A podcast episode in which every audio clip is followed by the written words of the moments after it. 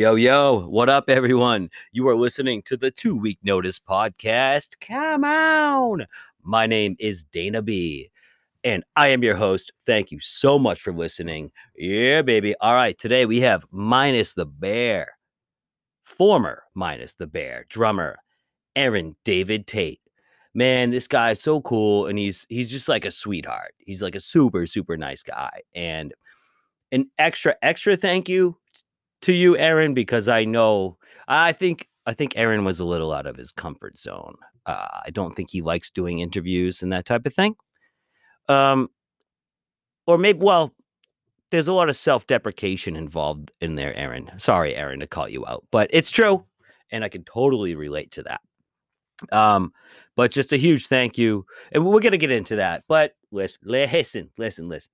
I got some other stuff, right? So where do I where do I fucking start, dude? Speaking of fucking, so yeah, this is hilarious, right? I just uh, you know, I I read the reviews that people give me on iTunes and shit. I mean, that's important. That's what really helps um, move the podcast. That's what helps um, really push it. It's the biggest thing you can do to help me um, is give me a five star uh, written review on like the Apple iTunes podcast app. But here's the deal. So I got my first one star review. Maybe the first of many, but I'm not I'm not even mad at this one because it's hilarious. Because you know what? Come on. all right, all right. So this is the review. It's titled Language.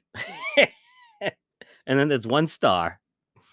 And this was written by Travel Letty. Shout out to Travel Letty. and it's one sentence. And it says, seriously, who curses that much? Exclamation point. Couldn't get past the first five, first five minutes. well, Travel Letty, thanks for giving it a shot. Listen, I'm not for everyone. Okay, I I never will be. That's fucking hilarious. No, I'm, I'm not gonna lie to you. Like, it sucks. Obviously, the goal is to get like five star reviews. Hold on, I gotta pause it. Hold on. okay, okay. I got my composure. So here's my honest opinion. I can't get mad at that um, because it's hilarious. But at the same time, fuck you. And I hope you're listening. Hey, you, Traveletti, fuck off. You know what I mean? Here's the deal. Like, okay, who goes out of their way to like make that effort? You know, what? first and foremost, there is like an ex- explicit or parental advisory tag on the fucking the fucking thing. All right. You know what I mean? Like, get over it, dude. Like, you know, uh, and thank you to those who have gone out of your way to give me a five star review. That is so rad. And if you haven't done that already, now is definitely the time to do so because that one star review eh, realistically does bring the show down. So help me out, will you? Come out, just help me out. But who who the fuck, you know what I mean? I guarantee this person goes on Yelp you know what I mean? And complains about McDonald's. it's like, yo, you it's McDonald's. You know what you're gonna get. Like, fuck off. And same here. Like, it says explicit content or whatever. It, it has. Just get over it. Like, how, how sensitive are you? Fucking get over it. I'm sorry you hate whatever's going on in your life and you feel the need to take it out on um, my silly little podcast here. but come on, that is mad funny. I would say I, also, like if someone wrote a one star review that like bashed the actual content or or me, yeah, that would hurt a lot more for sure. And, and I definitely wouldn't be on here laughing about it. I might, but I might be on here saying "fuck you." That's there's a good chance of that. But you know what I'm saying. And but I understand that comes with the there's that's the trade off, right? I'm I'm putting myself out there, right? Anybody in the world, right? Anybody in the world can can just pull up this this podcast and listen to it. That's a beauty of technology. But I do, I really put myself out there. And if you go way back, I've told some personal stories. So, you know, um, and based on the name, it's Travel Letty. Uh, I wonder because I used to have the travel podcast, like the the Europe stuff. Maybe they maybe they were uh and I recently actually I had a I actually had more followers and more listeners on that podcast, the Euro trip one, uh, than I do on this one because you know people from all over the world just like found my my Europe podcast and uh so I and I recently put up a clip of Chris Carrabba on there to just like get people, hey, I got this new podcast. Look up two week notice. So I wonder if maybe um it was a, a travel person who listened to um I, I am sorry to disappoint. But fuck you. Like, I don't know. Grow up. Grow up. Who's the real adult here? I guess not me. Anyway, let's let's let's move forward here. That's so funny. And uh so we are in summer mode, people. It is it is Tuesday, Tuesday, June 8th, 2020, up here in fucking Boston. Let me give you a temperature check because it is super hot right now. According to the weather app, it is 80 degrees, but it feels like 83 degrees. And uh listen, I know that's not that bad, but I don't know. I'm sweating my balls off, dude. I like 70s. Maybe like 70 is perfect. 75, 75, you know, but it's the humidity. The humidity is brutal. And when I go and I work the bar, that's even worse. Um, but I, I'm kayaking to work, right? Best part of my day every day is when I actually the best part is the kayak home because my my shift is over and I just take my time, just chilling. Maybe I had a couple of shift shift beers or whatever, and I'm just chilling, just cruising, dude. That's the best part of my day, but I can't complain about the commute. Speaking of bars, I got to give one last shout out to the Hey Bartender podcast, uh, and and Anthony is the host over there. He recently had me on his show, and we talked about bartending and concerts and music mostly. So uh, give him some love, and thank you to those who have give like gone over there to check that out. Um, that's super helpful to him. And thanks, Anthony, for having me on. Um, so if that's your vibe, go over there and fucking just give it a listen. It was a really fun chat. And again, speaking of bars, so I gotta say, you know, all the the mask restrictions here in Massachusetts have been lifted. It's been a week or two now, probably two weeks. And that, you know what that means? Me as a bartender, I have a bar again for the first time in over a year, like a year and a few months.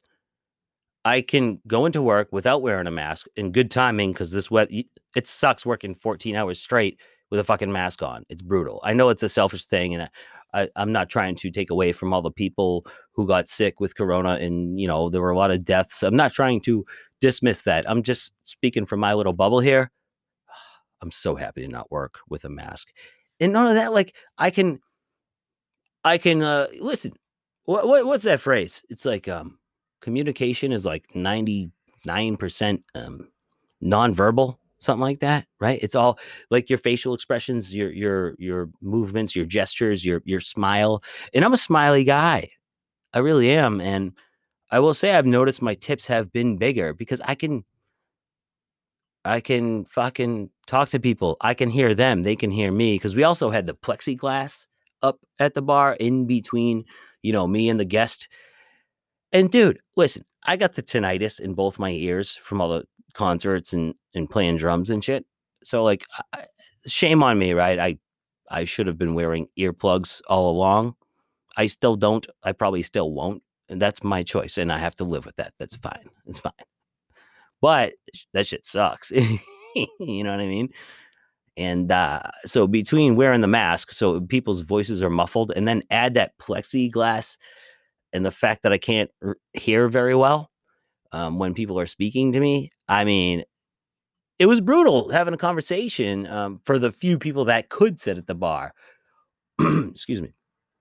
For, like, I'd be like, all day, I'm like, huh? What? Say that one more time. Huh? What? And that's annoying. That's annoying for the person who has to keep repeating themselves first and foremost.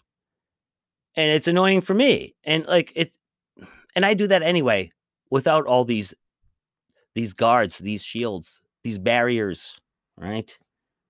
You know, maybe I should just get a hearing aid. I'm getting old, people.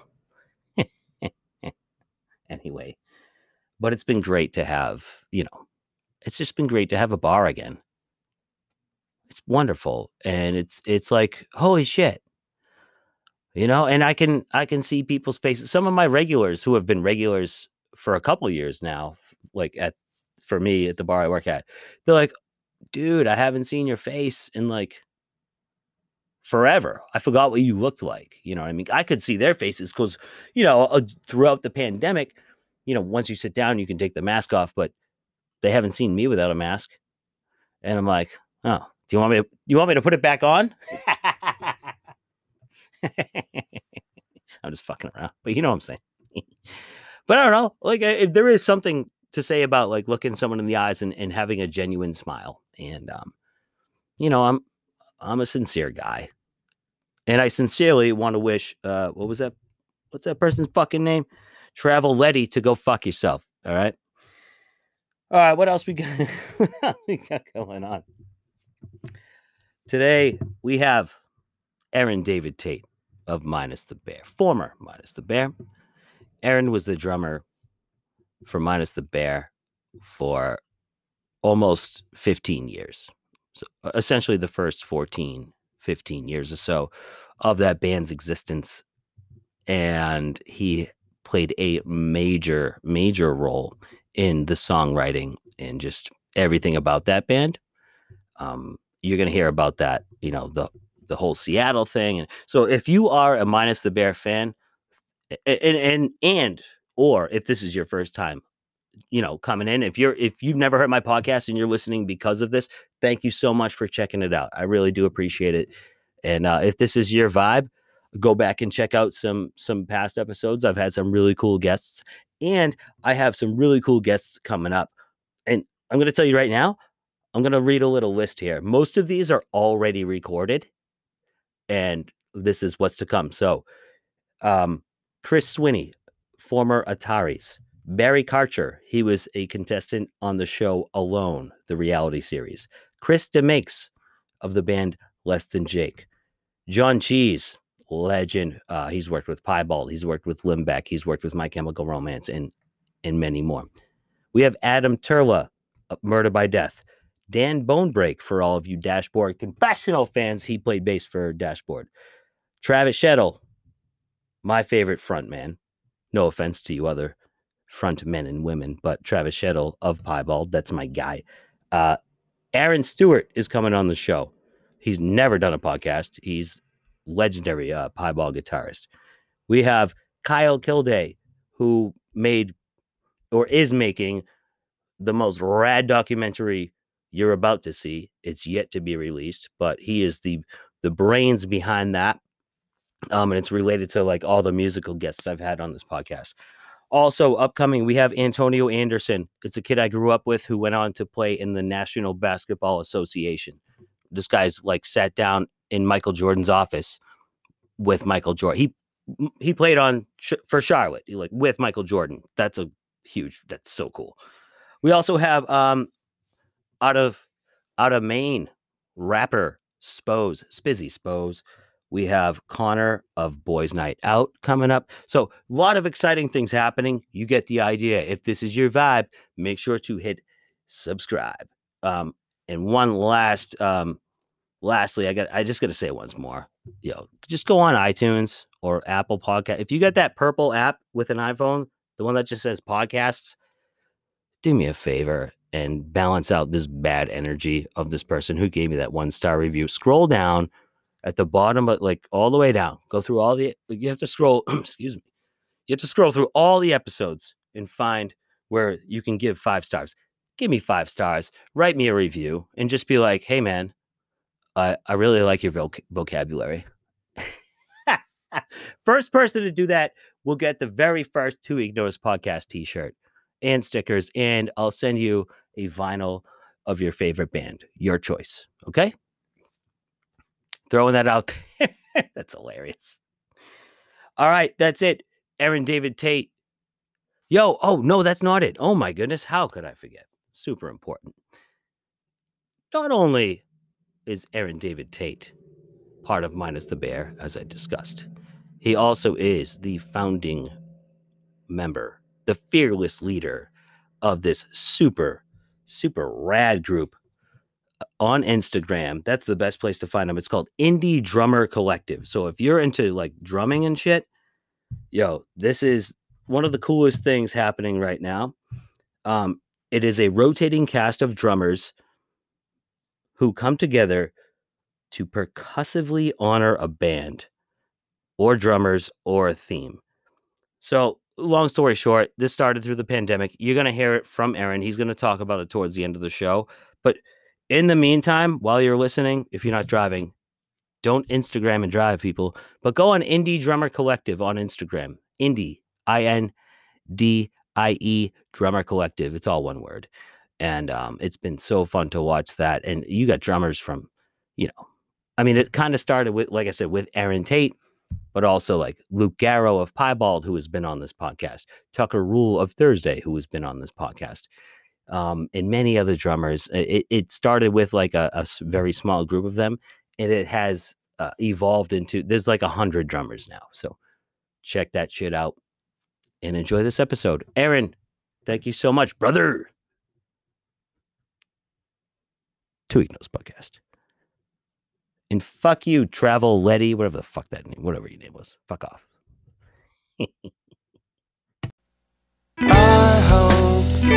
The weather holds, but you don't need the sun to make you shine. These island towns don't care for city folk, but I think we can starve the city from our minds.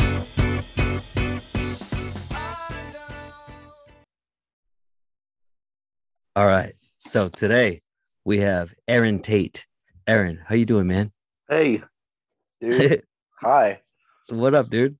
What's up, man? Chilling. Yo, uh, Erin, you're a killer drummer. Uh, most notably, uh, minus the bear for what, like 15 years or so? Yeah, it was, it was thir- 14, 13, 14, somewhere in there. Yeah, man. Uh, Yeah. I've seen you perform. You know, I try to save all my old tickets. I always talk about this. I save all my old ticket stubs from like Ticketmaster and shit.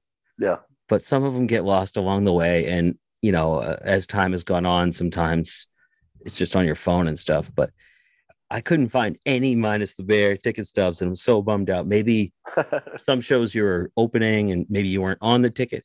But I know I've seen you at least, at least half a dozen times. yeah. And one of my favorite albums, I got it right here, brother. Look at it. Look at it. Menos el Oso, which Yeah. is minus the bear in Spanish, right? Yeah. Yeah. So Yeah. killer. Yeah. That cover shot is uh, from a beach in Spain. Oh, I didn't know that. That's wild. Mhm. Um, and you know, it was crazy. I had this out because I knew I was going to talk to you. So I was just like spinning this record last night and today, and I never even noticed, um, like the the sun was hitting it just right earlier today, and like it, it has this crazy pattern when the sun hits it. I assume that was intentional. Yeah. Yeah. Um, Dave, the guitar player of the band, Dave Knudson, uh, is a uh, is and was a graphic designer and did um, he did like all of our layout stuff for the most part. I think he did almost every layout, and then except for he didn't do one record. Um, he did all the botch stuff as well, and it's really great, really great designer. I think he did some Harkonnen work and um, maybe some cave-in stuff too. I don't know, but yeah, his you know he's got a really great knack for um, for design. So This thing pops when the sun hits it. The the vinyl specifically. Uh, you know what I'm saying? yeah, yeah, I know. I was just like, there's like a certain it's like a certain texture or something to it that Yeah. that Dave did. Yeah, exactly all the little squares in there super Yeah. super cool so i don't know much about you man like i said i've seen you perform several times but this is our first time really talking you know i see you on the socials and stuff but other than that i don't know much so can you tell me like where you grew up and like you know early influences you know whether it be if you played sports or whatever music you were into stuff like that Yeah, yeah. Um, so I grew up. Uh, I was born and raised in the Twin Cities, Minneapolis, St. Paul. I, I was never much of a sports guy, um, to be honest. I started playing drums. I actually went through and uh, knowing that I was going to do this today. I've I've been asked this like all the time, and I finally I texted my older brother who I play who I played music with like my whole childhood, uh, and my mom, and was like, "When did I get my first drum set?" and we we came to the uh, we came to the agreement that I think I was like eight or nine. Um, so I, I, I started playing drums really young, um, or you know fairly young. There's a lot of people that started younger, but um, I have a brother who's four years older than me, and he uh, he got a guitar, and then his his best friend um, got a bass, and so they just kind of stuck me playing drums. It was it was just predetermined that I was going to play drums. Um, and I kind of it's kind of like what I always did. Um, since my brother was four years older, he got he got me into music. Um, I remember like Kiss was the first band that we ever really like collectively like, and I'm you know it's probably like probably some of the theatric element that Kiss had. Like they were just for a fucking eight year old or se- I mean seven or eight year old, however young, um, which is which which was also my first concert too. Um, yeah, it was just really it was just really cool, and uh, that kind of transformed from. I mean, I was I was born in '78, so a lot of 80s hair metal was in place uh, when I was really young. I like my second concert was uh, was Guns N' Roses. Nice. Right, right after Appetite for Destruction came out, when they were opening for Alice Cooper, so they were still an opening act on a on a head. Like I think Welcome to the Jungle had just hit. Um, cool. So those were kind of like, I mean, Guns N' Roses in particular was like one of those like seeing Kiss live when I was a kid was you know amazing. I was real like I, I was really young. Um, I went back and looked up that concert to see how young I was once, but I don't remember. Uh, but it was GNR. Um, you know, they were so hungry still, and I mean, granted, they're playing like fucking arenas, so it's not like Right. they're not not a small band, but like, you know, in an opening slot for Alice Cooper, and they had a lot to prove, and it's a thirty minute set or forty minute set, and uh, that was, you know, that was like the moment where I was like, that's what I want to do, like just kick ass. You know, I, I would imagine like what people kind of you know thought of Led Zeppelin when they first saw Led Zeppelin, and just Oh man. mon- you know that appetite for destruction just has those like monstrous songs that were so um like all encompassing and stuff and uh and that was kind of it man and then from there um uh you know as as as it happens you get you get into uh punk rock from there you know like that kind of the the younger rebellious age and um, i grew up in you know mostly in minneapolis and uh, we had the first avenue venue which is you know famous for prince but attached attached to First Avenue um, is this tiny little venue called the Seventh Street Entry, and um, you know I, I I wasn't quite old enough to catch like Husker Du and the Replacements. I was just kind of at the tail end of all of that stuff. Um, but there was bands coming out at that time. Um, in particular, there was a band called the Lib- Libido Boys from Mankato, Minnesota, um, and they were like my eye-opening world into like punk rock, and then kind of that into like Dead Kennedys and Circle Jerks and you know that that kind of that whole world and uh, that was what really like got got me going I guess you know Right on, man. So you're in Seattle now. yeah I, I moved here uh, I've lived here longer now actually than I even lived there um, I moved here when I in 1999 uh, as I had mentioned I was in a band called Kill Sadie and um, we had I think we formed in I want to say maybe 96 um, end of 96 97 and toured around um, a bunch uh, my brother my, as I mentioned my brother was in the band at the time and you know even though we were a hardcore band and had no like you know there was no like dream of making it you know like we would never make money from doing it um, but we knew that if we got ourselves out of our comfort zone and basically just spent you know like turned what turned what our you know our lives were into the band that we we would enjoy it more and we would feel more fulfilled um, i guess i'll put it that way and so the idea was that we would all move to um, collectively as a band we would move somewhere to take us away from our families to take it away from our day jobs you know school blah blah blah um, and so what we what we did was we did we booked two really long, really big tours, and we attempted to go everywhere in the country. So we went from the Midwest, we went east, uh, did all of you know Midwest, South, e- Midwest, East, South, uh, a bunch of the South, came back up, stopped, uh, went home, and you know went back to work for a month, and then did and then went back out and did all the the rest of the country essentially. And Wow. Seattle Seattle was the second to last stop on the tour. Um, and literally like we we all really liked Philadelphia a lot, and that was kind of the consensus was that we thought that we were going to move to Philadelphia. Um, but then we hit Seattle, and within, I, I- you know, I'm I'm going to say within four hours of being here, um, we were all like, "Yep, we're moving here instead." And then I came out first. I moved I moved here by myself in March of '99. So you're 20 years old yeah, right? 20, yeah, or yeah. 21. I was 20, yeah. Um, Wow. and then the rest of the band came out. Um, my brother quit um, because he was um, he was dating a girl that he wanted to marry, um, and he and he did get married to her, so he wanted to stay nice. i- in Minneapolis. So um, we got um, this guy named BJ who actually was playing.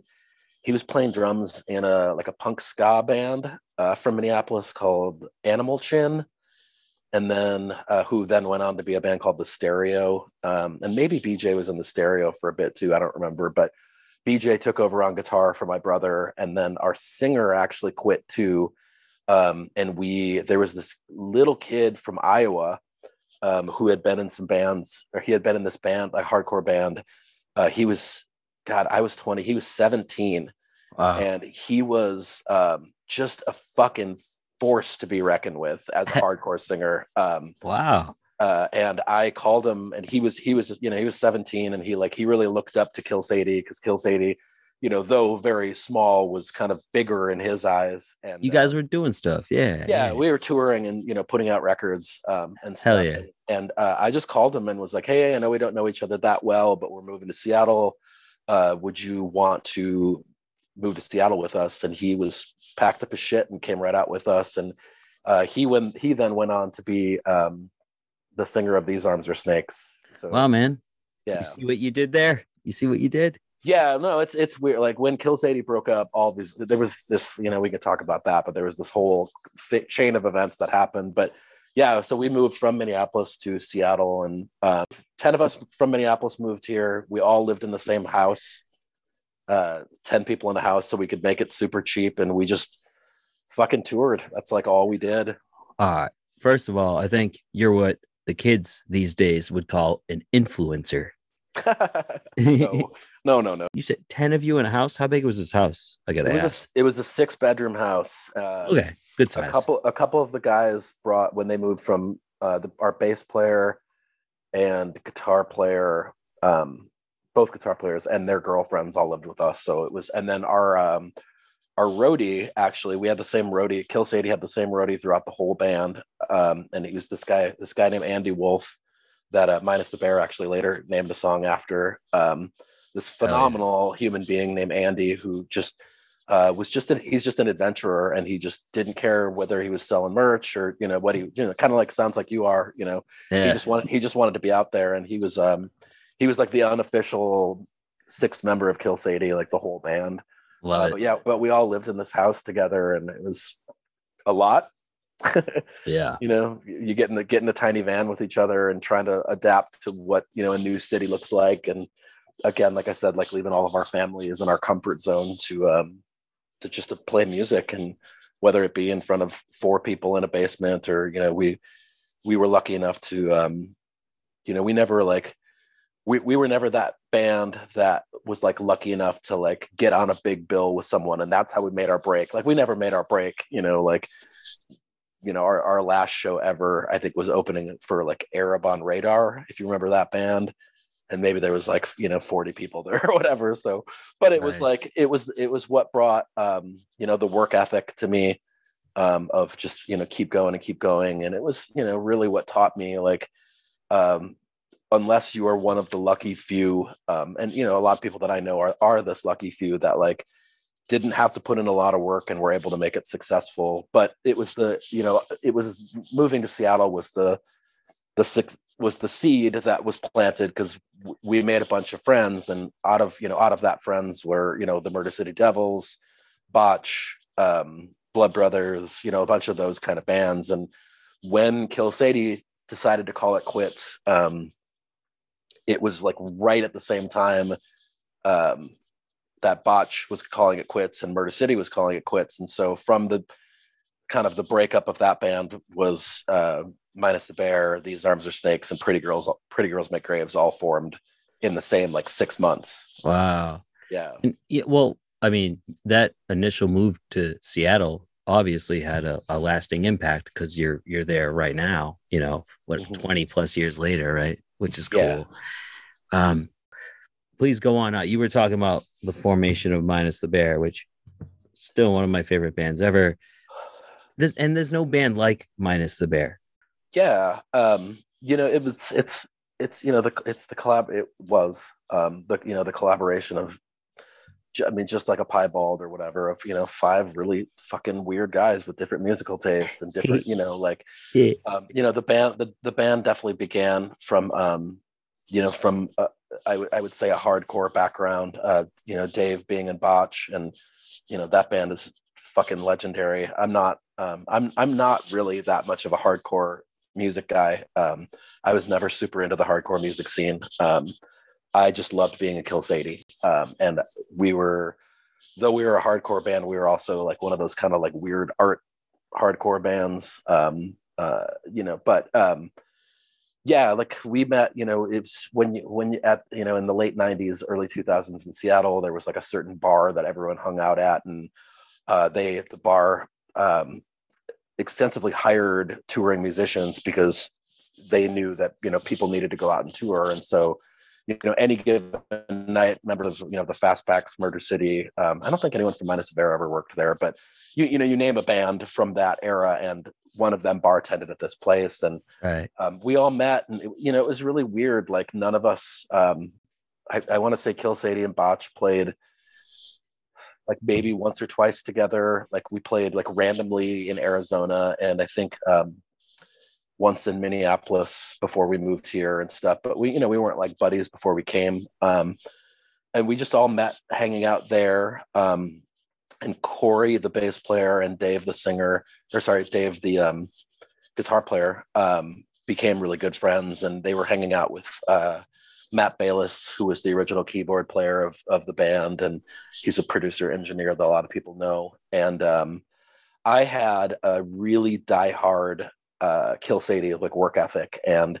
I I refused. You know, the the Kill Sadie thing was we moved here, we're in this band, this is what we're doing, um, and then um, a member of Kill Sadie started playing in another band, and it kind of made me go like, "Well, fuck you, then I'll join another band," uh, Oh, which turned, kind of turned out to be a blessing um, because um, I I had I'd actually turned down. Um, they had Dave, sorry, Dave, Corey, and Matt had all discussed playing because Dave had some uh, guitar riffs that didn't quite fit into Botch, and he was like, "Well, I want to try doing something else." And they had asked me, and at first I said no because I was just in Kill Sadie, and that's what I did. You know, it was like who I was. And then, Right. um, and then it turned. I just was like, yeah, fuck it, let's do it. And um, probably that's what actually ended up dissolving Kill Sadie was that.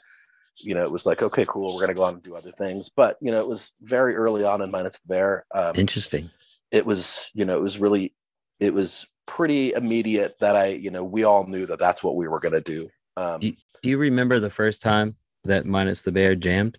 i do uh Yeah. it was we were in uh we were in botch's space and i think i was playing tim's drums even and um dave showed us this riff uh which i don't know if you've ever heard the first minus the bear ep but um it was this tapping guitar riff that uh turned into be a song called lemurs man lemurs Yeah. uh, which was you know it was meant to be a botch song and it wasn't heavy enough for them and so and dave just liked it so much and um, Wow.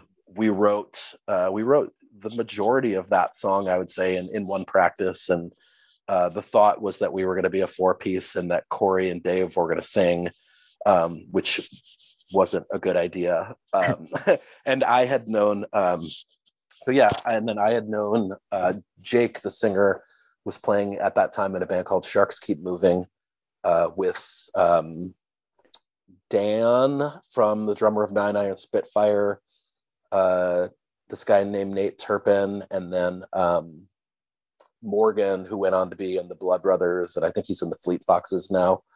Um, and then they were going to break up around that time too. Um, and so I loved Jake's vocals, and I was like, "Hey, I'll be in this band, but Jake has to be the singer." And so that's that's how that Wow, man. formed. You all have really good chops, you know, like really talented musicians. Yeah, I mean, I don't want to like I don't want this to sound offensive, um, because it's not meant to be. Like, we aren't talented musicians. I I would say that I would say that Minus the Bear was full of creative musicians, not talented. Um, you know, not Interesting. like all, all of us were like more or less self self-taught musicians. And like if you asked you know one of the members at, at that time i think we all tried to like learn more about our instrument as it became like our career. Um, but like you know you couldn't sit down and go hey dave i want you to play me a guitar solo in this key. You know like that wasn't that wasn't the way he played. He played um, and you know that was pretty evident in botch i thought too. You know like he was he wasn't playing guitar you know they weren't like a metal band that he like played guitar solos and stuff and like his creativity always shined. Right. um, and so you know and i again i'm not i don't mean that to be offensive. And you know i was the same i i was the same way you know like i'm not the kind of drummer that can like sit down and like play a drum solo or a fill but like i over you know i'm an overthinker. And so i like would overthink my parts and and un and un, un sorry uneducated in the way that i play and so Like my non- parts were Not traditional. correct yeah um, Right. you know the, the education came from going out and doing it every night and like Yeah. um you That know still counts as being talented, bro. I mean, yeah yeah yeah I- guess i just more i mean more like you know like musically talented you know like a- again i sorry I, I don't mean to say that those guys aren't talented because they're you know in in my opinion some of the most talented people i've ever played i've ever played music with and you know i, I still consider dave knudson to be like probably in my opinion uh you know one of the most guitar one of the most talented guitar players out there but like you said, just just not traditional. Like you guys did stuff different, and I, I think that's I think that's what I was trying to say before. Like I had never heard a band like like minus the bear, man. Like, and I I, I want to say I discovered you guys. This was the first album I heard, Menos el Oso. So I I didn't. I, I eventually went back and heard the older stuff, but this. So I think I discovered you guys. It was I don't know 04, 05. Is that when that came out? Does that sound right? Somewhere around there, maybe Yeah. 03 whenever it was. yeah there's i mean like that's It you blew know, my mind. to, to me like that was the the major turning point of the band i mean That album. yeah it's to me actually it's the ep that came out before that that i really felt it was the turning point of that band Um, Okay. you know the first ep that we did sounded like uh, you know we were all in other bands at that point you know um we we quickly threw that ep together and we were we were like lucky enough that suicide squeeze records heard it and was like oh yeah there's something here i'll put this out and then the first full length which you know people people still seem to like the it's called highly refined pirates Yeah, um, I, I love that shit. you know that was really like a combination of like dave and i were listening to um, like kylie minogue and justin timberlake and we were listening to all this dance music and you know he was still doing a lot of the tapping guitar riffs and it was just you know it, Uh-huh. it, it, it was it was that and i was like stealing daft punk beats and stealing like I love um, Daft Punk so much, dude. i was like stealing breaks from you know uh, that was right after that uh, that really huge justin timberlake record the first one Um, Justified, I think. yeah yeah that Yeah, was yeah, right yeah. when that that was like right when he's that the man, had dude. come out and that uh, guy the- facts. the, Nep- He's the awesome. Nep- the Neptunes, uh, who was like Yeah. Pharrell Williams, it was his production team. Like they were like all over the airwaves, and like that's like if you listen to that record, you know, it's like the combination of what was Erin Tate playing drums to like me just trying to rip off that sound. Like that's what that's what highly refined highly refined pirates like kind of was. Um, and it was quick, and we we wrote all the songs really fast, and Wow.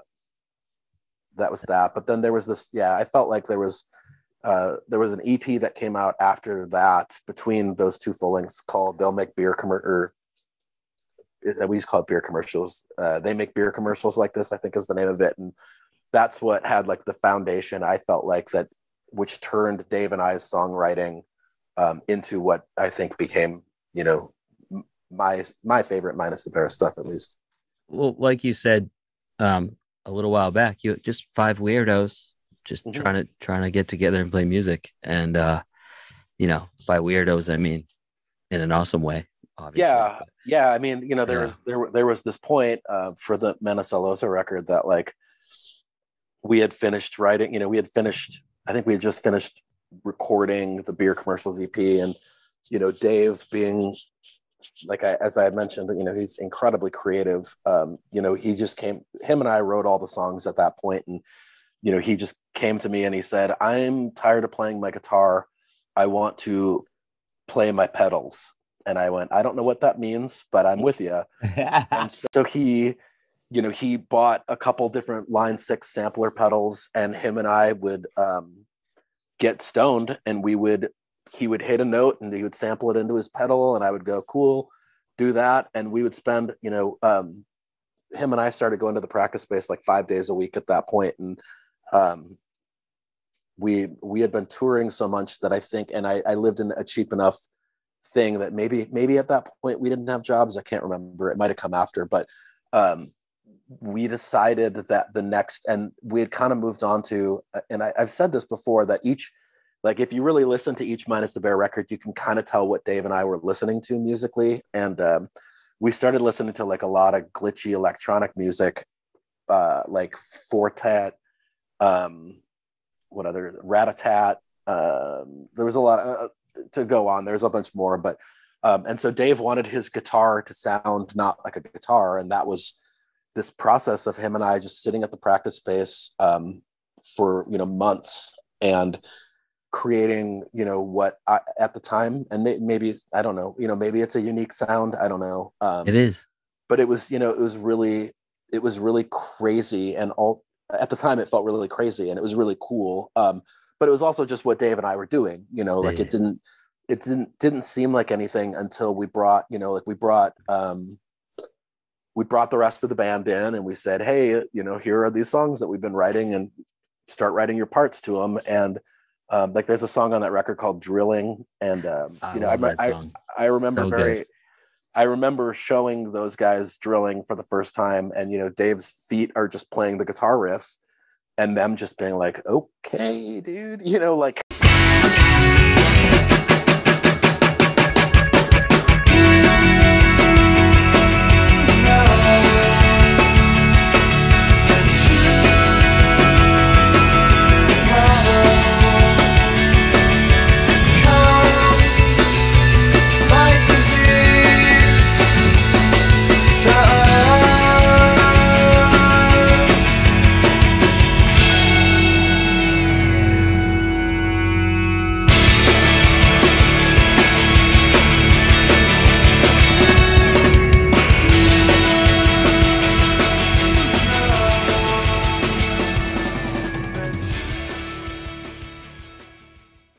well it was just different you know it was different Yeah. than what we, what we had been doing before and like i said like a little bit on the beer commercial stuff dave started doing that um there's a song p- called pony up on that where he started but it was you know it was a transitional period for us that we um that dave and i just really went into songwriting in a different way Drilling is uh I had to look. It's track three yeah on um Menos El Oso. And uh, you know, I love hearing this stuff, man, because it I've always known you guys minus the bear was different. And hearing like the Daft Punk or whatever other, you know, Justin Timberlake, whatever other influences came into play. This is like this is like nerd stuff for me. Like this is so cool. But you guys, you have like a cult following. I got friends who I would only see every time minus the bear came around, like old friends from high school.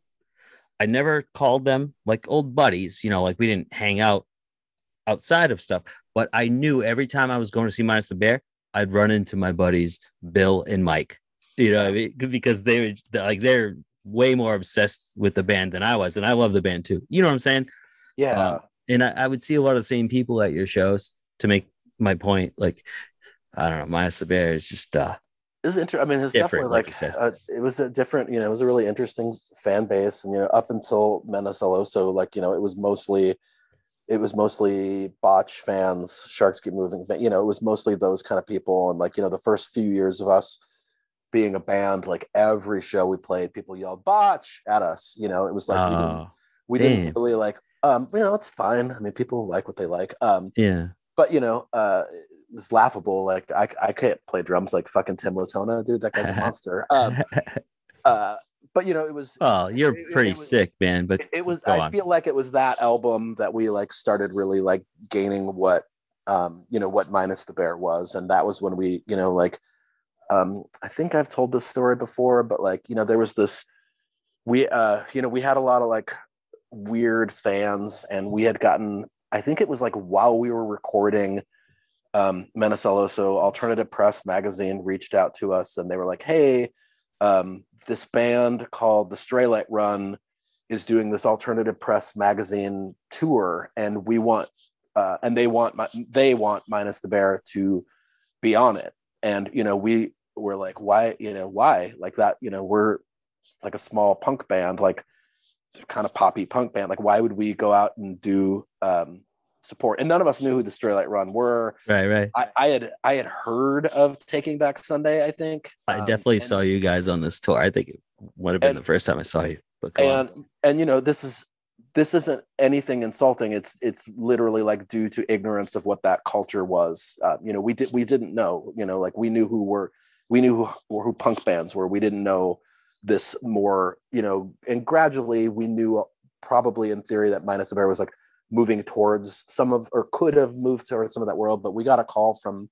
them, and um, you know we uh, initially laughed about it. You know, it was like, why the fuck would we do that? And um, so we all looked up this, who the Straylight Run was, and John Nolan's wearing a Minus the Bear shirt in their first video, and we're Hell like, oh, that's funny. And so we went back to him laughing again, and we said, "Cool, we want to be main support.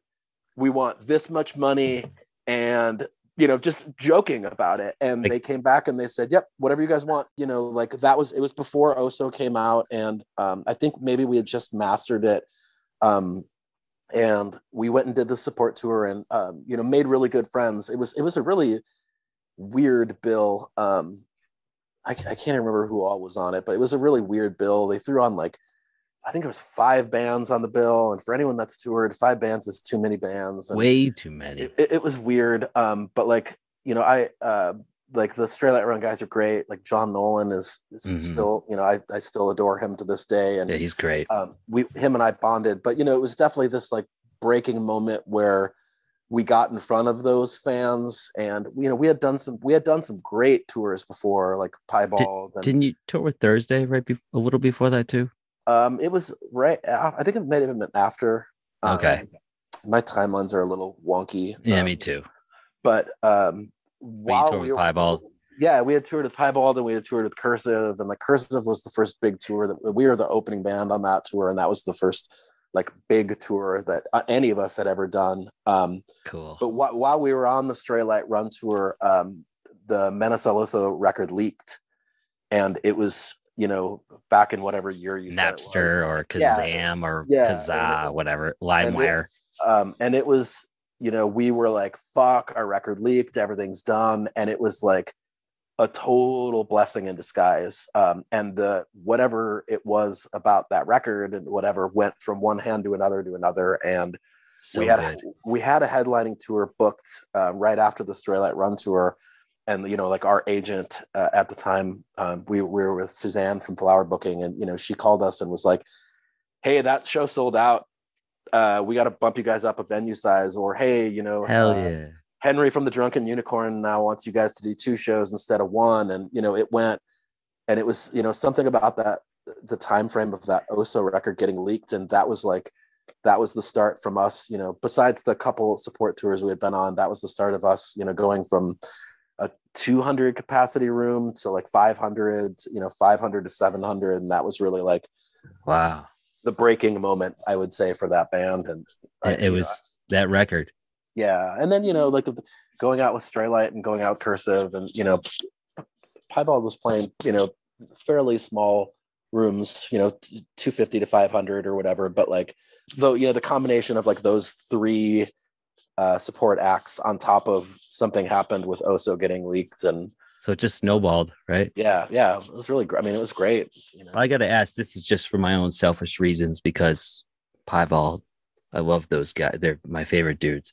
What what um memory any like memories that stand out like touring with those guys because they're so much fun. yeah um they are so much fun um Yeah. you know to the to the this best. day like we've God, how many tours have we done with them? We like did you know we had all know we'd all known of those guys and um, whatever and i think I, again suzanne from flower like talked them into taking us out with them and we met them um in bakersfield california for like the first day of our tour. Um was it bakersfield? And we like all pulled up and we were like, "Hey, let's go get drinks." And then we all went and had drinks, and then it was like we were just best friends immediately. They're the Um, best, man. And you know, we we were with them like right when um, you know before they moved when they moved from Boston to LA, yeah, and you know they didn't they were like kind of homeless and just like toured. you know, they just toured and toured, and Yeah. um, you know, there's it was funny uh, in preparation for this. I I think I told you that I I went and listened to um the episode that of of your show that Tucker did, and Tucker was describing um, a moment where Thursday and when they got arrested together? they get arrested, and, uh, you know, like brought back a lot of like how minus the bear and Piebald never got arrested uh, is beyond is beyond me. Like, uh, you know, the the stories of of insanity um, and like, you know, they're um, they're great. You know, like you can't anyone that's toured with them or even knows them as people knows that like they are um, they're one of the most fun bands in the world to be around. There's a few bands in early minus the bear history that i can't thank enough for like you know them being one of them and cursive being one of them and you know like uh, i can't thank enough for like taking a chance on bringing us out which you know brought us into this whole you know the, the whole thing and piebald it's just will always have that place in my heart for sure Yeah, man. I have another selfish question because I've seen you in Boston a bunch of times and in a lot of different venues. Um, if you can think of one, what what's your favorite Boston like show or and or venue that comes to Uh, mind? you know the middle east always has a special place in my heart you know um it was like such a legendary venue you know it's and like you know that being you know like i brought up about first ave in minneapolis where there's the small room and the big room you know there's that there's this moment when you've played the small room so many fucking times and the promoter finally goes it's your turn to play the big room you know um Hell yeah. there was a couple of those a couple of those middle east shows that were Because the Middle East just yeah, it has the upstairs which is smaller, and then downstairs is like the yeah one of my and, favorite you know, venues ever. Going you know like going from like opening to opening like i think we opened from matt pond pa upstairs and it was fine boston's amazing um, there's a million great venues there and uh, you know um, all of the surrounding areas we have some really great friends from boston the band 27 from boston Yeah. um, uh, you know we just yeah there's there's great people there so So let's let's zoom out then. All right, what what's your favorite venue ever? Um, I don't. The showbox in Seattle is always a huge one for me. Um, it's you know just it's just home. Um, Yeah. But you know ev- every city has their own thing. Um, uh, you know, like Tuck. I on Tucker's thing with you, he had brought up the Chicago House of Blues, and you know when when Minus the Bear got to the point where we were playing House of Blues, which blew our mind. Like you know when you were on tour and you get to play House of Blues, and you're like, look at this relaxing green room, and there's food Yeah. here. You know, like it, it has- Catering and shit. yeah, Yeah. totally. It has its things, but there's you know there's small little venues all over the place. Like I, I had mentioned, the Drunken Unicorn in Atlanta earlier was like always one of my weird little like places to play. Um, you know, there's uh, there's a venue in Japan called the O Nest in Tokyo that is like fucking super great, and um, you know all of the academies and in uh, England are always fun to play and. That's the. I mean, I, I don't know. It feels like a fucking lifetime ago, man. I don't know. Well, now I got to ask because the foundation of this podcast was built on traveling, right? It was a travel log. I was in Europe, just traveling around, just talking into my phone, just like hey, I'm in fucking Switzerland. You know what I mean? Yeah. So you brought up, you know, other countries. I gotta ask, um, yeah, minus the Bears been every, you guys have been in Japan and what okay, so whether it was with the band or not, like what are your favorite places that you've been to outside the United States? Mm, um, it's it's easy. I mean, Japan's my favorite, hands down. Um, Tokyo is just I don't know if you've been personally, but Tokyo is just the craziest. Um, it is, you know, it's like Disneyland for people who've only been in the states. It's like Disneyland and Times Square together times one million, um, and it's the greatest people in the world. The music scene is fucking killer. The venues are awesome um, I I love it there. It's it's like one of those trips that my my now ex wife and I decided that like when like my she'll do uh, my ex-wife will do with our daughter will do you know the disneyland disney world epcot you know that shit uh, but when phoebe is old enough i i get i get to take her to japan and i want that yeah. to be like you know because it's um it's so you know it's it's so beyond our culture but it's also completely fucking manageable to get around and to be like to be there and everyone's helpful and insane um, but you know uh, spain was uh, spain spain in general was like a massive influence on minus the bear um, and then all of us as people um, most beautiful women i've ever seen are in spain it's, and it's italy an, yeah it's an incredible i mean it's incredible there um, you know but, the, the first show we ever played out of the country was uh, in iceland um, Iceland's was, so cool. Yes, Iceland's great too. Yeah, I mean, it's I mean, you know, you know, Planet of Ice on Iceland. Uh, I see. I, I, see what you guys are doing there. Still should have. Man, I wish that show could have happened. Yeah, or like a musical theater ice skate thing. Yeah, Planet of Ice on ice. You know, that'd be. we always wanted it to happen. We always talked about it because how funny would that be? But that would be amazing, and people would buy ticket. That would sell out. I would I buy a ticket. All right, dude. Gee, I mean, we've been talking for a while already. I don't know, it's cool shooting the shit. Let me ask you this. I want to talk about Indie Drummer Collective, right? But is there anything else? Like, what else? I want to make sure we cover everything. What else do you got going on? Um, you know, that's kind of it. I um, I about four or five years ago, I um, began working for a nonprofit in Seattle, um, and we are focused on uh, fighting homelessness and house, housing for homeless. Um, and I started working um, at our uh, what what is the agency's main homeless shelter, um, and then I started just getting really involved with it. And then about a year and a half into doing that, I uh, I somehow, without a college degree, I managed to get uh, a position as a mental health case manager for the chronically homeless, and I moved um, I moved over to that, and that's really what I've been doing. Um, and you know, oh, like man. I said, I, I, have I have my daughter, and I hang out with her. Um, but I just yeah.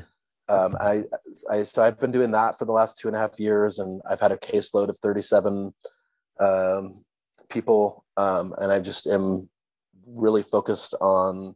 Uh, you know, I'm, I'm very focused on music to some degree still, but I'm, you know, I've, I've, you know, helping. Um, I, as I'd mentioned, kind of early in the thing, I, I got sober uh, after after being in the band, um, and I'm I'm pretty deep into that world as well. Um, oh, I help man. a lot. I help a lot of guys um, try beautiful. to get sober, and um, you know, it's a long, wow. it's a long, it's a long, hard road. But you know, like um, kind of the the blessing um, of like my kind of post music career um, was that I, you know, I get to, I, have turned around a lot of um, experience that I've had in my life and a lot of hardship, um, a lot of bullshit, and a lot of fucking craziness that uh, from me, and kind of have turned it into, uh, try to turn it into something else for you know what what I now kind of consider to be like the second half of my life. Um, I've played some music. I, am technically in a bunch of bands. Um, I play in a I play in a band called Ghost Work,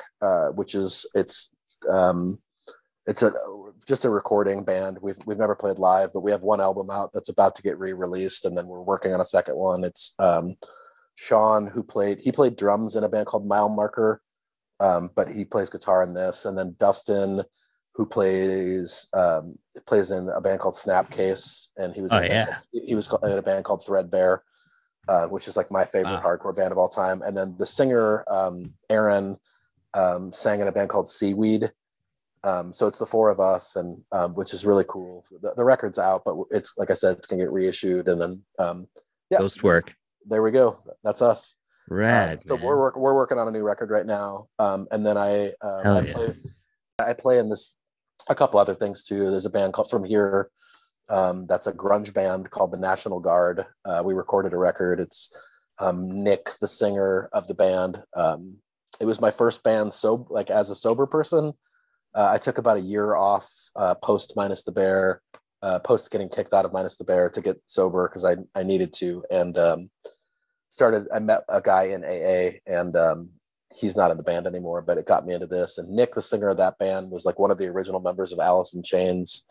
Um, Wow. so it's, it's, a, it's a cool band. It's not necessarily my cup of tea, but they're like the best best dudes. They're all ten years older than me, but they're like the best dudes in the world. And then, um, you know, from from all of that, I've just uh, I've I've tried a couple other things, and just nothing has worked out. And um, you know, to to me at this point in my life, and um, it's just you know hanging out with my kid and uh, my my what is now my career, I guess. Um, you know, which is weird because I've I never had a job.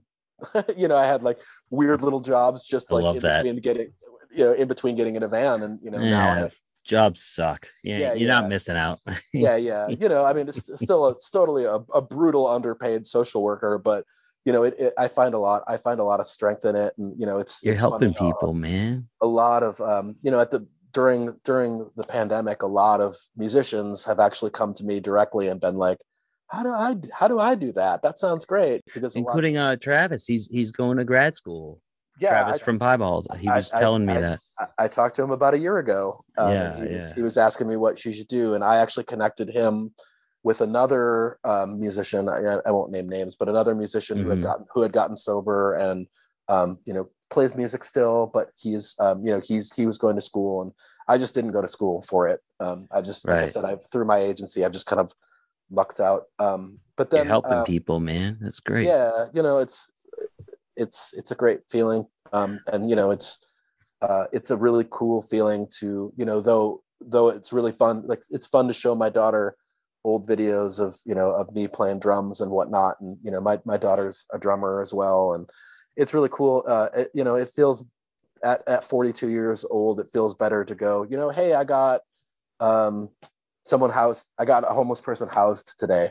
Yeah, you know that man. that that feels better for me. That's Um, amazing.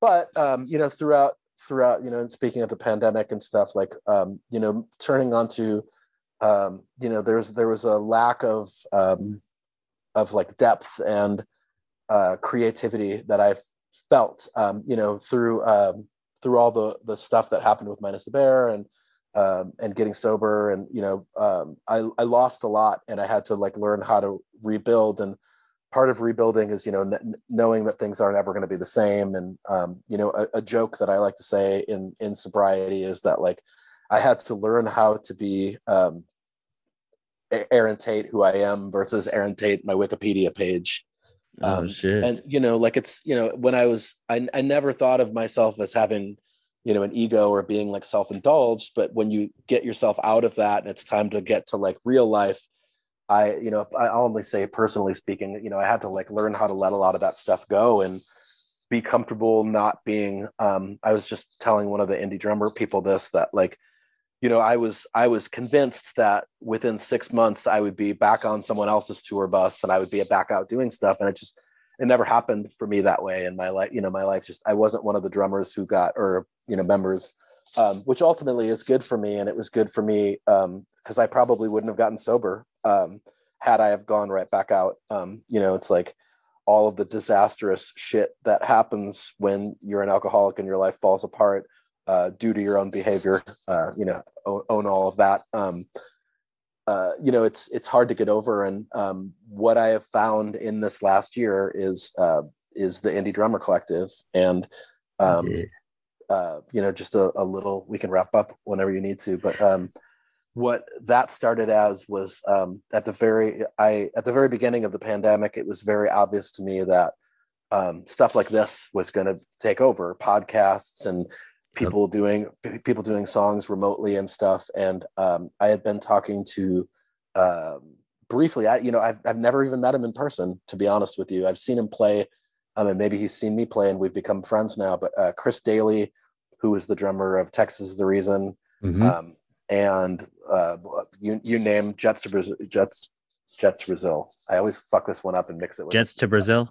yeah, I, Yeah. I always fuck it up and mix it with another band, but uh, Jets and uh, phenomenal drummer, amazing human being. Um, and we, I, I reached out to him and I bugged him quite a few times and was like, hey, like we should do this thing where we each do a drum cover and we post it at the exact same time and it'll be fun for our friends. Um, and so it started like that, and we we did. Um, we were both we both did a Sensefield song and we posted it, and it was so much fun that we were like, oh, let's reach out to some other people, and um, that was the birth of it, which was May of last year, and Been the- so fun to watch. It was um, it was Yeah. me and me and Chris, and then I invited uh, Tucker from Thursday because I just like Tucker a lot. Um, Hell yeah. Who doesn't? not, not only a doesn't? phenomenal, yeah, just a great dude. Yeah. Um, and then uh, I invited Luke from Piebald as well, and Chris brought in um, Charlie Walker from Chamberlain, and I th- maybe that was it. If I'm forgetting anyone, I'm sorry, but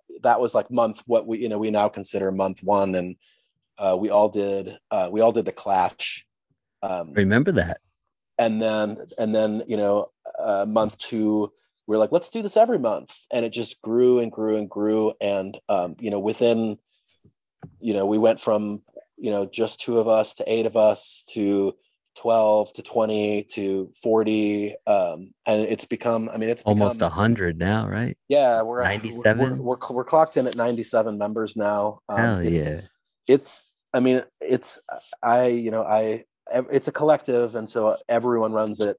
Um Yeah. you know I, I would say that i do the most work. It's like it's a full-time job um just because we do stuff all the time. Um you know it's it's turned into what i've wanted it to turn into where uh, which was kind of my initial my initial ideas once month two and three happened was that you know i don't want it to be just drum we pick a theme every month and then every drummer um, you know we all cover do a drum cover of the theme and then we all put it out at the same time but we do like Mhm.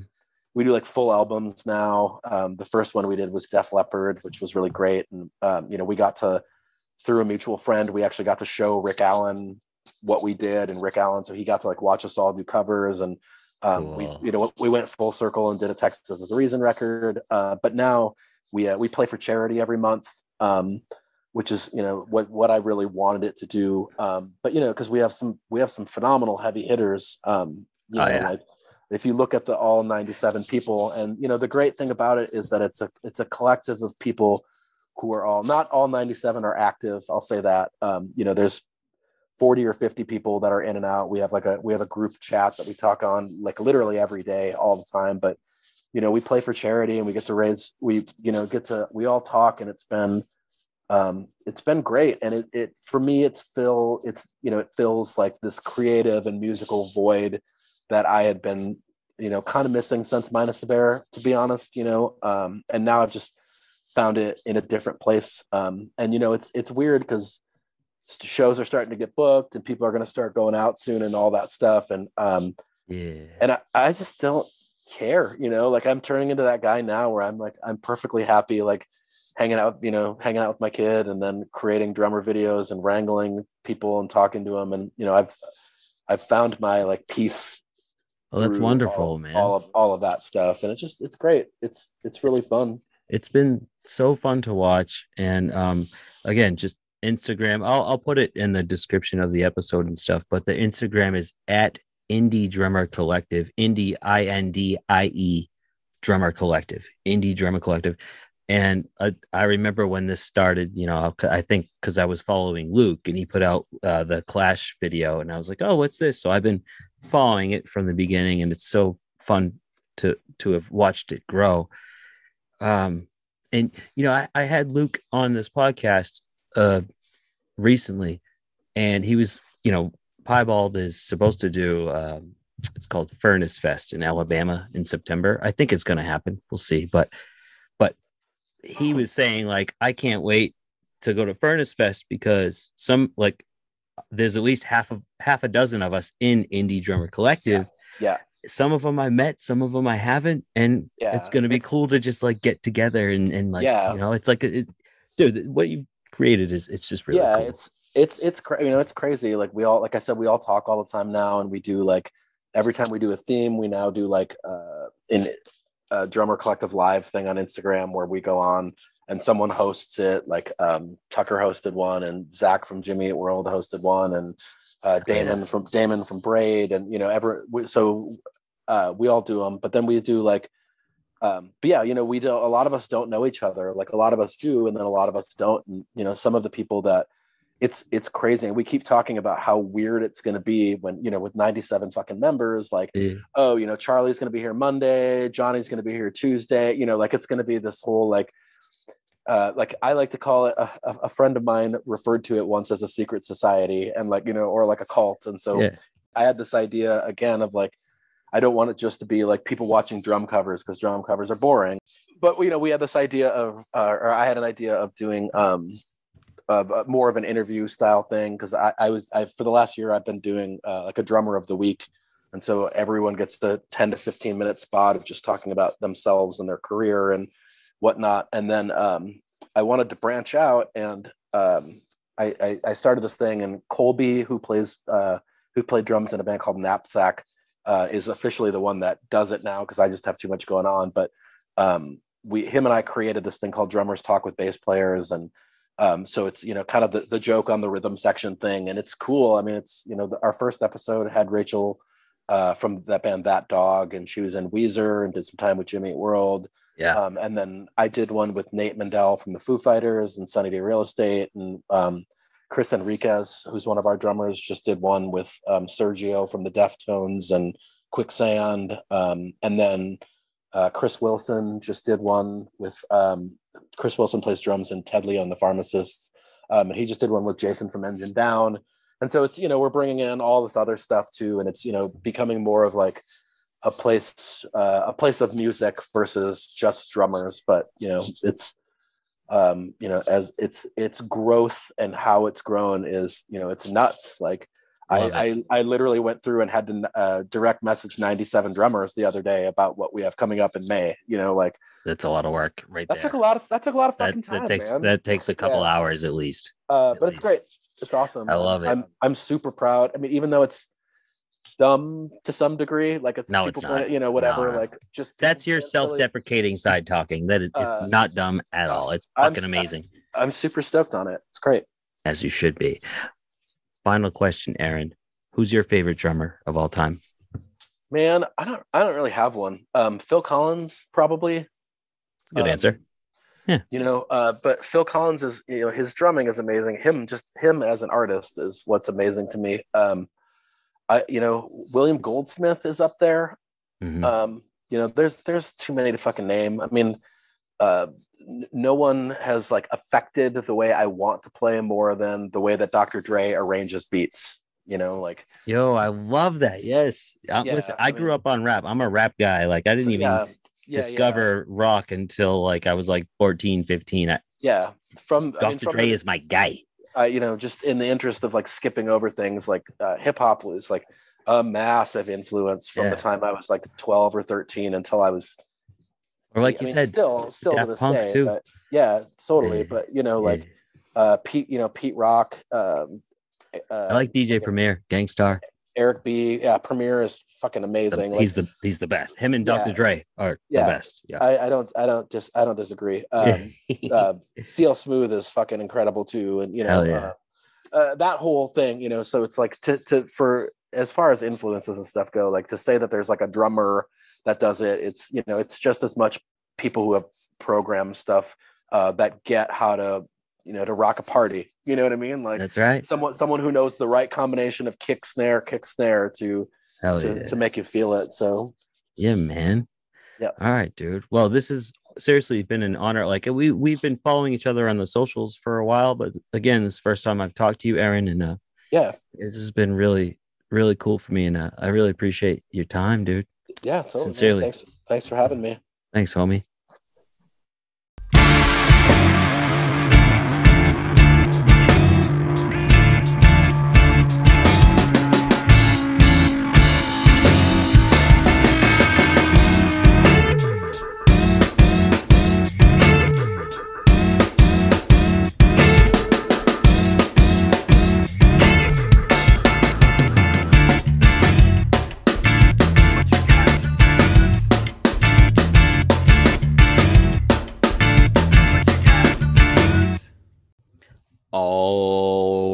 Let's wrap this one up, baby. Come on. Yes.